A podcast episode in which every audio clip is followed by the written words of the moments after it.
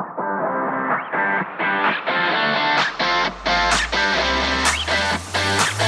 I'm Darren Wright. And I'm Tim Beadle. Welcome to Disciple Making.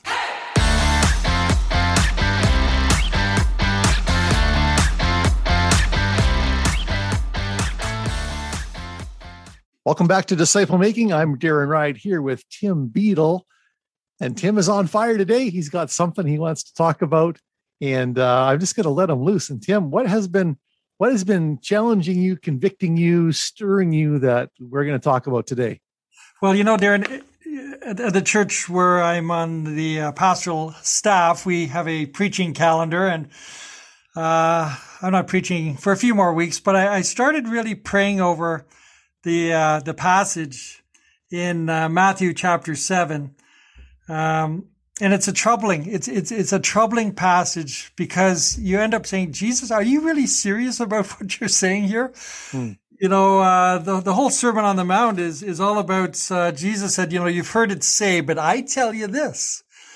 And he sort of takes the, the common understanding, and maybe uh, the common understanding is now more of a status quo mentality in uh, the church of his day and in ours as well.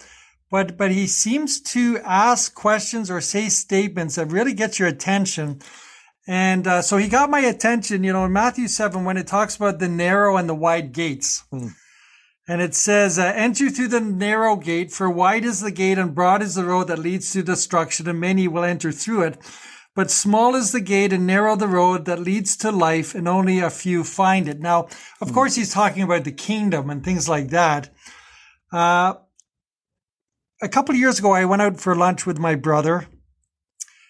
And uh, yeah, we, we talk about ministry and faith. And, and he says, Tim, you know, the, the only thing that really bothers me is do you ever think that there's going to be more people in hell mm. than there are in heaven? Mm. And I had never thought about that before. And uh, perhaps let, let, me ask that question to our listeners today.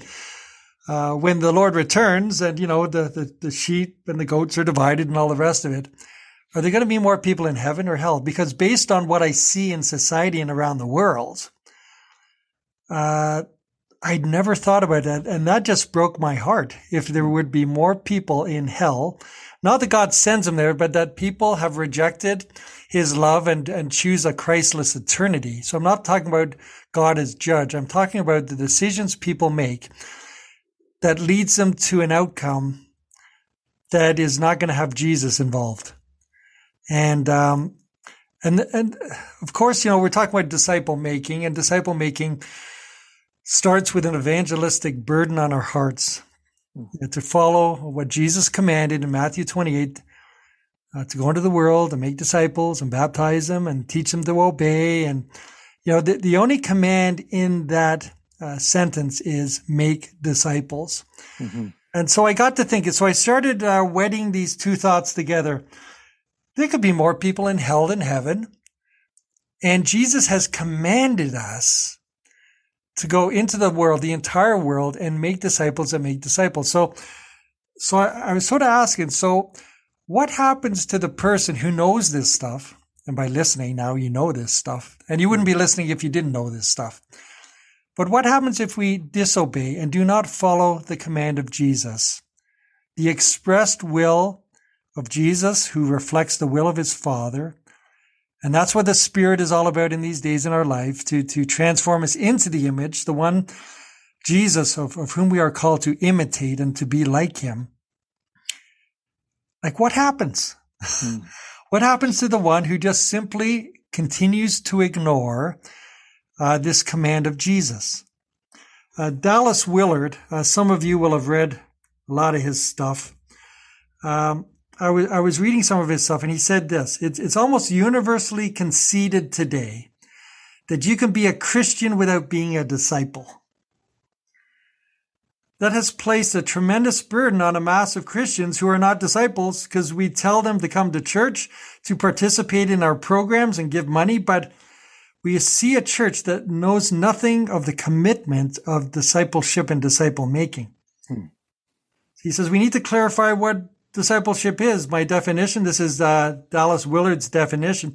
A disciple is a person who has decided that the most important thing in their life the most important, is to learn how to do what Jesus said to do. Now, now last week, we said that we're not human doings, we're human beings. And so we have to be in relationship. Mm-hmm. But after we uh, are in that relationship, we have to start doing the thing that Jesus, that we said we should do. So a disciple is not a person who has things under control or knows a lot of things, uh, Willard says. Disciples simply are people who are constantly revising their affairs to carry through on their decisions to follow Jesus. I, I love that uh, definition because it's it's got some teeth, and uh, I think in my heart, Jesus asked a lot of questions of a lot of people, uh, and it was to take them places in their understanding that they hadn't been. Uh, you know, for the last fifteen years, I, have been a, a church coach, and when I was trained professionally to be a coach. A coach is one who asks good questions. And I know I've asked a good question when someone says, after I've asked a question, they say, they pause, they don't answer, they say, that's a good question. And what they're saying when they say that's a good question, it means that by my, by, by my question, I've taken them to the extremities of where they have thought before. Hmm. And rather than just give a sort of a tart, uh, parrot answer, they actually have to think for a second uh, before they respond. And Jesus asks a lot of questions about that. He asks a lot of rhetorical questions where the outcome and the answer seem to be obvious. Uh, but he asks them to plant a seed, to put a little wedge, a nudge that he wanted then to work on later by the Holy Spirit. I really believe that. So, so I'm going to throw it back at you, Darren, because uh, we we, we don't rehearse these things so, uh, so what, what's your understanding? So, if Jesus has obviously invited people to follow him, and follow means to imitate and do the things that he did. And we talked a few uh, podcasts ago about, you know, Simon said, do this, so you do it. Uh, and Francis Chan uh, had a humorous uh, discussion on that. You know, uh, when, when, you play Simon said, uh, you know, you just do it because Simon says do it, so you do it. And when Jesus said to, to make disciples, to follow him and, and then go and make disciples, um, uh, Francis said, you know, uh, it didn't mean to have a Bible study about what Jesus said hmm. or, or to have a board meeting. It just means to literally obey what Jesus said. And, and then when he goes from the invitation to the command, go and make disciples with all authority in heaven and earth and with his presence, eternal presence with us. What happens to people if they don't obey, Darren? hmm. Well, yeah. I mean, I've been jotting down thoughts and notes here as you've been going on there, Tim. I thought of several scriptures. And in fact, I mean, it was scripture, reading scripture that really jarred this thought for you and got you thinking about it. And scripture really does, if we're understanding scripture, I think it challenges us. Yeah. you does. know, uh, I think one person said it's not the parts I do understand, don't understand the bottom, it's the parts I do understand. And, you know, it's, it's pretty clear that Jesus, in calling us to make disciples, that you know part of that is teaching people uh, to obey what he's commanded which means that if you're a disciple you're obeying what he's commanded right. and so you know we can get really dive deeper theologically and ask about salvation issues you know if, if a person is a christian but isn't obeying jesus are they saved you know well unfortunately fortunately it's up to god to decide that not me because but we do know that faith leads to action that you know the assumption in scripture is that if you believe something it makes a difference. And uh, but we also have passages that talks about building a right foundation with the right materials. And you know there's a possibility of building with wood hay and stubble and it gets tested and nothing's left and you're saved. But you know as one passing through fire and i wonder if that might be an accurate description of a Christian who isn't a disciple or disciple maker. Yeah, and, and we don't want to come on too strong. We don't have a hammer in our hands as we're doing this podcast, but just just following that that passage about the narrow and the wide gates, you know, most people will think immediately, well, um, you know, th- th- those who aren't saved and those who are, but but Jesus in the in the parable in in this passage, the Sermon on the Mount was actually challenging the status, the religious status quo of that day and and following that uh, uh, directive about well, like I said before, like Yogi Berra said, you know, when you come to the fork in the road, take it. Like like we have to decide which road we're going to take.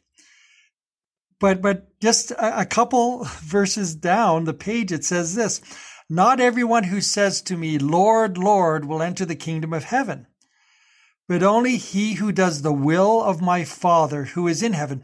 Many will say to me, uh, Lord, Lord, did we not prophesy in your name and in your name drive out demons and perform many, uh, many miracles? And, and the next sentence, Darren, I think is the scariest one in the Bible. Hmm. It says, then Jesus, then I will tell them plainly, I never knew you. I never knew you. Like, like, what do you mean you never knew me, Jesus? I was doing all these things in your name, but they're missing the point Hmm. They're missing the point that they never really knew him. And that word know, it, it, it's an intimate relationship with him. It starts again at the human being part rather than the doing, because they were trying to impress Jesus with all this stuff that they were doing. Right. And Jesus says, uh, well, in 1 Corinthians 13, it says, you know, if you don't have love, you're just like a clanging cymbal, right? Yeah. And well, so, yeah, go ahead. Yeah. Well, I mean, the Sermon on the Mount really addresses hard issues. You know, he said, You've heard it, it was said, and he talks about some physical action, but I say to you, and he goes to the heart, heart level. And I think, you know, as the Sermon on the Mount wraps up and he says those words you just quoted, he's basically talking about heart level change that people can do all kinds of superficial Christiany, churchy activities without truly obeying, without experiencing heart change as well you know and and for me the sermon on the mount was a very significant passage just the first passage i ever memorized in a block okay. quite a few years ago i remember going through it and when you memorize a passage and you spend so much time in it it yeah. starts to work you over yeah. and this will i mean this is maybe funny in a in an embarrassing kind of way i was working my way through the sermon on the mount chapter 5 hey i got this chapter 6 hey i got this i was i was feeling pretty good about myself as i memorized and then I got to chapter seven do not judge or you'll be judged. Yeah. For the same way you judge others, you'll be judged. And I realized that, you know what? I, I developed a critical spirit. I developed a great way of evaluating others and not evaluating myself. And that's where I realized it's about the heart level stuff. Yeah. Where the Lord needs to do work. And He's calling us to a deeper obedience, I think, than maybe we even call each other to sometimes. Yeah. And I think um, Hey, th- thanks for being open and transparent, first of all. Um, in terms of this whole area of disciple making, when we talk about if we fail to obey a command, Jesus isn't interested in what we're doing. It, it's more the heart issue, as you said. If we're not obeying a command, it means there's something going on inside that is not aligned with God's will for our life. Hmm. And uh, you know, before the narrow and wide, uh, between the narrow and wide gates, and and this shocking statement where he says, "I never knew you. Away from me, you evildoers." There's this little passage uh, called "A Tree and Its Fruit," where it talks mm-hmm. about you know, people who are false in their profession. And he says, you know, they come to you in sheep's clothing inwardly, but they're ferocious wolves. Uh, by their fruit, you will know them. And then he talks about do people pick grapes from thorn bushes or, or figs from thistles? And of course, the answer is no. Uh, it says a good tree bears good fruit, but a bad tree bears bad fruit. And every tree that does not bear good fruit is cut down and thrown into the fire. And I had mentioned in a previous podcast, like, what is fruit? Well, immediately uh, in scripture, we think of the fruit of the Spirit, um, mm-hmm. you know, Galatians 5 that's the, the, the, the fruit of our character, that uh, the Holy Spirit, through our alignment with Jesus, we just bear the fruit that he produces. But there's also the fruit of um, conversion. Uh, when, when, when we come into the kingdom of heaven through a profession of faith in Jesus and we ask right, produce, produce fruit in keeping with repentance. Yeah, that, that, that's right. But then there's this third fruit, and I think this is the fruit of the Great Commission. Hmm. Because in John 15, it says, I've chosen you and appointed you to bear much fruit, fruit that will last.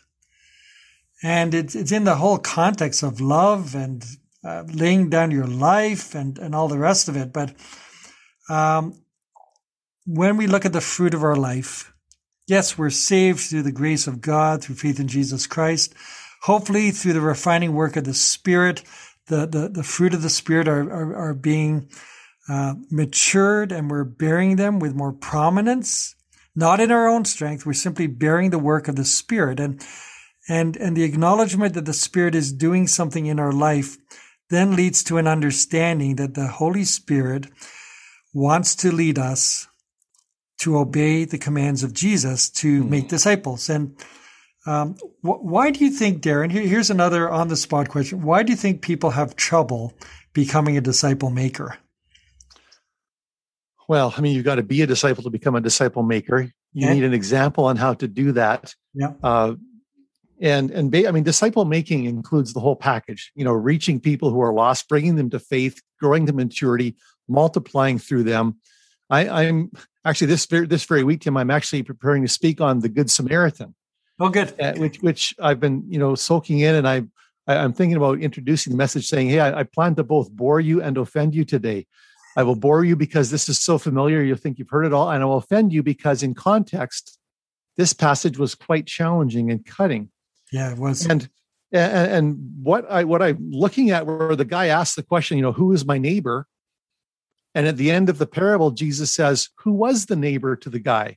You know, Good go question. and do likewise. He changes the question. He basically says, wrong question.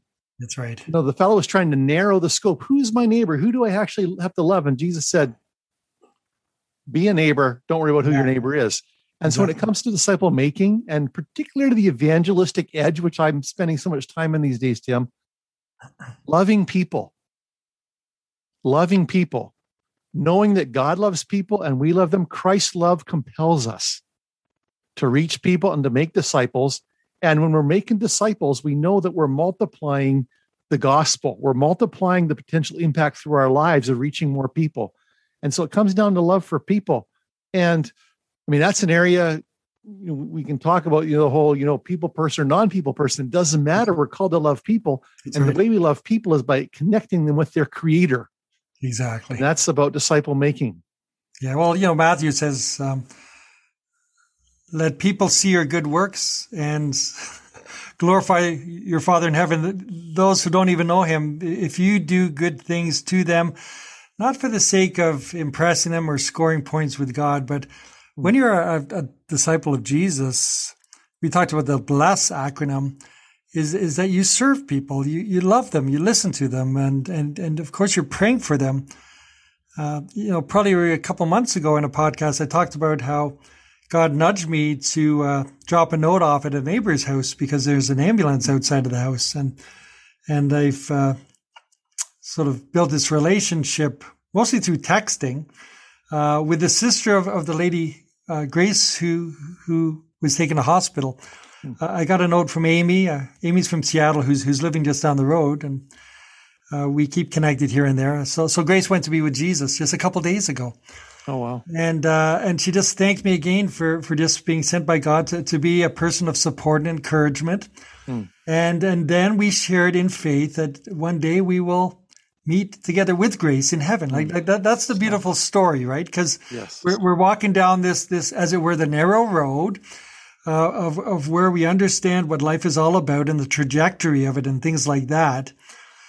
Uh, and so the burden on my heart, you know, a few weeks before I preach this, and you have to live the word before you can really develop it and, mm. and deliver it, as it were. It's that's this is something that, that Jesus has commanded us to do, to go and make disciples. Now, you said we don't have examples of how to do this, and, and that's been a burden on my heart. And I guess in a way, that's why you and I are doing this, Darren, uh, week by week. We just try to plant some seeds and water some other seeds. Uh, but can I challenge our, our, our hearers, our listeners today? If you don't have an example, can you make a commitment to become an example for others? Mm-hmm. That's what I did. And that's what I did years ago. I said, I'm going to be totally upfront and transparent with people. I said, I don't know how to do this, even though I've been theologically trained. I just haven't seen it happen in the church. Hmm. And so I got together with some guys. We met for a year and we deconstructed what we knew of what Jesus was talking about. And then we agreed after a year to go and replicate and do it with others. And, and that's what I've been doing. And it changes your life. But unfortunately, there, there's maybe not a lot of people uh, who are going down this path because they're so just busy in the church type of thing and hmm. and the rest yeah, of it. Bill, Bill Hull, uh, we mentioned him before, the disciple making pastor. Uh, he wrote a book uh, a few years ago, uh, "Conversion and Discipleship." You can't have one without the without the other. And in that book, he, he talks about, you know, when we were talking about preaching, he says the gospel that you preach will determine the disciple that you make or create. and he and he talks about um, uh, you know forgiveness only, uh, be forgiven, and and what it creates is follow, following Christ is optional. Uh, just because you're you're you're sort of just trying to get forgiven to go to heaven, but following is is is optional. Um, and then there's the help the needy gospel. Uh, so we accommodate culture and and uh, but uh, truth is optional, and therefore people don't really know because it's all just about helping people. But there's there's not the guts of this. Uh, it goes down to just the, the kingdom gospel. Uh, what it creates is activists, uh, followers, intent on learning to live as Jesus lived, and and that's what Dallas Willard was saying as well. Um, you know, there's a prosperity gospel. There's all types of gospel. If you're not preaching a kingdom gospel, friends, hmm. then, then you're not preaching the full gospel in terms of uh, the fact that we have been commanded to become disciple makers. And following this passage you mentioned, uh, it's, it's through this by hearing the word of God and by putting it into practice.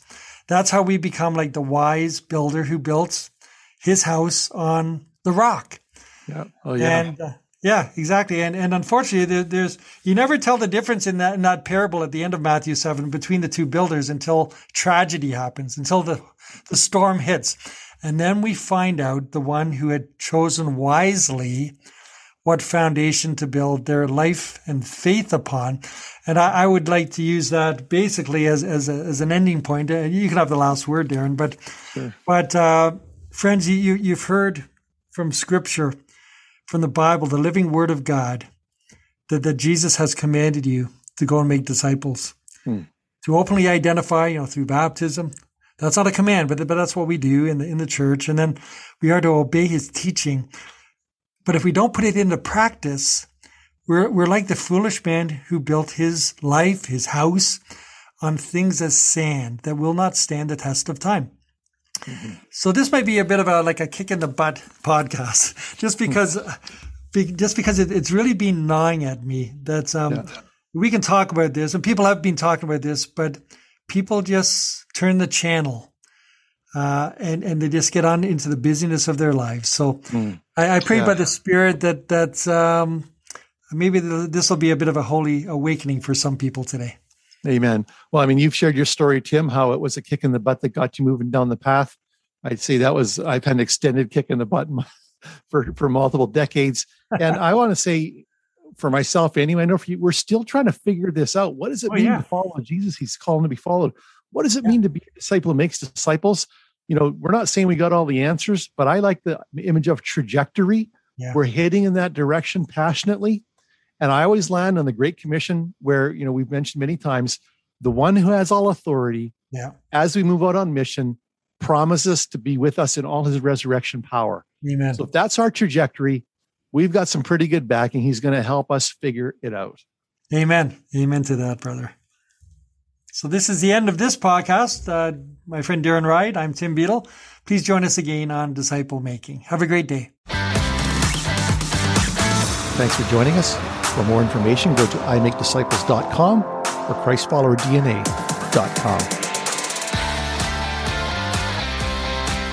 Please leave us a review on Apple Podcasts.